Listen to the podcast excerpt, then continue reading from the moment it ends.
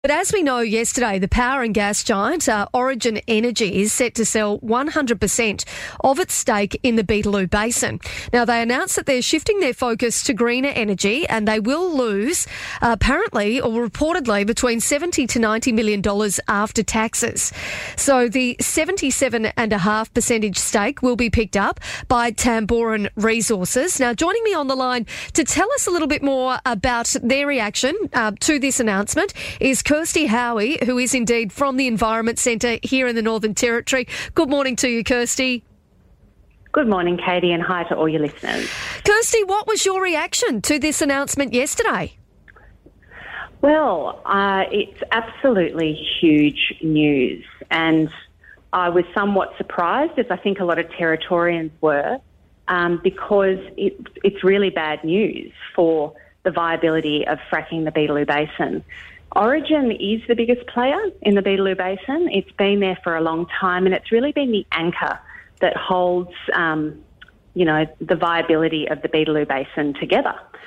And so to have Origin suddenly selling out at this stage, just before we're apparently, according to the Territory Government, moving to production, is a, a huge sign that things are not well with fracking the Beetaloo Basin. And indeed, we would say it's probably the beginning of the end of fracking in the Beetaloo Basin. So you reckon that that this is going to mean that uh, you know that the other the other businesses or the other interests that are there in the Beetaloo right now could indeed pull out?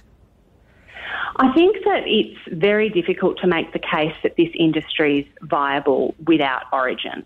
We've got some other players still there. One of them's quite large, that's Santos, um, but there's some other smaller companies, Tamboran included, who are operating there. Now, they're just not capitalised to the same extent. They don't have the money and the investment uh, to uh, existing there to be able to proceed full steam ahead with this industry. And so we think that there's real questions about whether this industry is going to move ahead at all and whether these companies, Imperial, Tamboran amongst them, are going to be packing their bags and getting out of the Beetaloo as well. And we know that this is a shift that's happening worldwide. Fossil well, fuel extraction is on the way out. I mean, and it's new industries that are coming in. I know that it has uh, indeed, you know, been a point of contention for quite some time in terms of uh, fracking, whether it was going to go ahead or exactly how it will go ahead uh, in the Beetaloo Basin. Um, there are obviously environmental concerns. There will be some listening this morning, though, as well, who are thinking, well, uh, if we um, if we aren't going to be fracking some of that gas from the Beetaloo, what does it mean for Australia and the Northern Territory's energy supplies? Oh well, look, I think the Northern Territory's energy supplies are well and truly secured. Um, we know that there's an agreement uh, between ENI and the Northern Territory government supplying the Territory's energy. And frankly, the claims about the Beetaloo Basin gas going to the East Coast are, are, are grossly exaggerated. We know that Beetaloo gas is actually going to come to Darwin and be exported or uh, turned into petrochemicals manufacturing in Darwin Harbour. Uh, that's what the plan for Beetaloo gas is. It's got nothing to do, to do with the East Coast market. So I don't think people have anything to fear with respect to energy security in the Northern Territory or indeed across Australia. Now, Those claims are vastly overinflated. Now, last time you and I spoke, we were speaking about um, the development there at Middle Arm or the proposed development at Middle Arm. I know last week uh, we spoke on the show to the Minister Eva Lawler about that development, and what she said is a consultation process which has indeed now started. Uh, what do you think this announcement yesterday means when you talk about the development of Middle Arm? Look, it's got huge consequences for middle arm, seismic consequences for middle arm, because that development, and the government doesn't like to say this very much, as I pointed out on your show previously, it's about gas. And it's about creating and, and uh, you know, manufacturing petrochemicals using fracked gas from the Beetaloo Basin. It's, it's about finding another market for that Beetaloo gas. And we know that the health impacts of these kinds of facilities elsewhere can be very harmful. So the fact that the Beetaloo is now looking extremely shaky, shakier than it ever has been, means that the full support of this middle arm development by the Northern Territory government is beginning to look very, very foolish indeed. Not only is it going to cause potential health impacts to people living in Palmerston and Darwin, because this is heavy, heavy industry, but there may not be an economic case for it at all. And I will mention as well that, of course, the, ter- the federal government has promised $2 billion for this, of taxpayer money, for this uh, particular development. And you've really got to question how sensible that decision is if the Beetaloo isn't going to get up and running. So it's a house of cards, Katie. Yeah. And it's starting to fall apart. Well, and it's like, I think it's such, you know, it's so interesting, no matter where you, you know, like what your beliefs are when it comes to, to gas or, or where you sort of stand. And I guess the other really interesting aspect of this is um, when you look at the fact that just a, you know, just a couple of years ago, or probably 18 months ago, the Northern Territory government, of course, had their, um, their TERC report or the Turk report, yeah. uh, which did look at diversifying the Northern Territory's economy as we as we move forward. And a huge part of that was indeed uh, gas and the gas industry. Um, I mean, where do you think that sort of lands us? Do you think that when we look at things like renewables, that we're going to be able to still diversify the economy in the same way?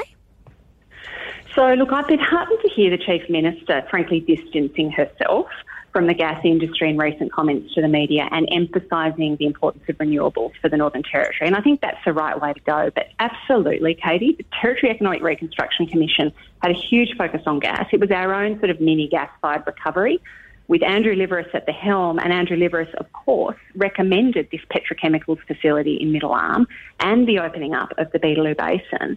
And that's beginning to look extremely outdated and uh, and a really bad economic choice and direction for the Northern Territory. So uh, there's a lot of questions about that report and whether it should really just be binned and we go down a path that is actually genuinely sustainable, which we think is what the Chief Minister actually wants now. And do you think that that is still going to be something that um, that can build the economy? When you look at those renewables, is it something that we can really, um, you know, hang our hats on for diversifying the economy? Look, I think that we can. Uh, it's obviously the case that we've got some quite major projects um, that are in the pipeline, including, of course, the Sun Cable project.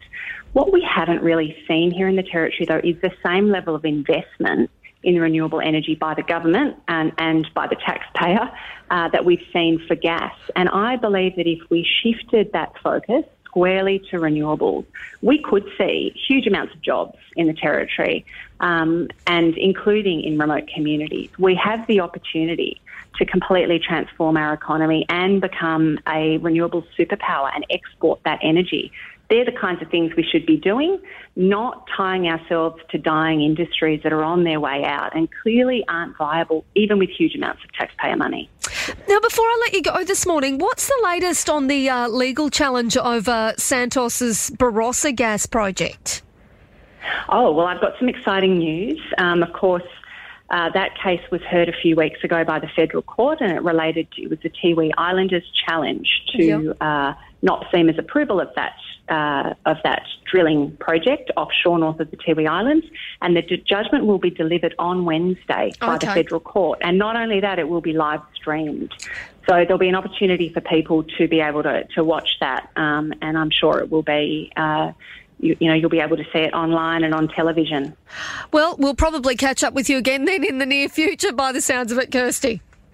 No worries. Thanks so much, Katie. Thank you. We appreciate your time.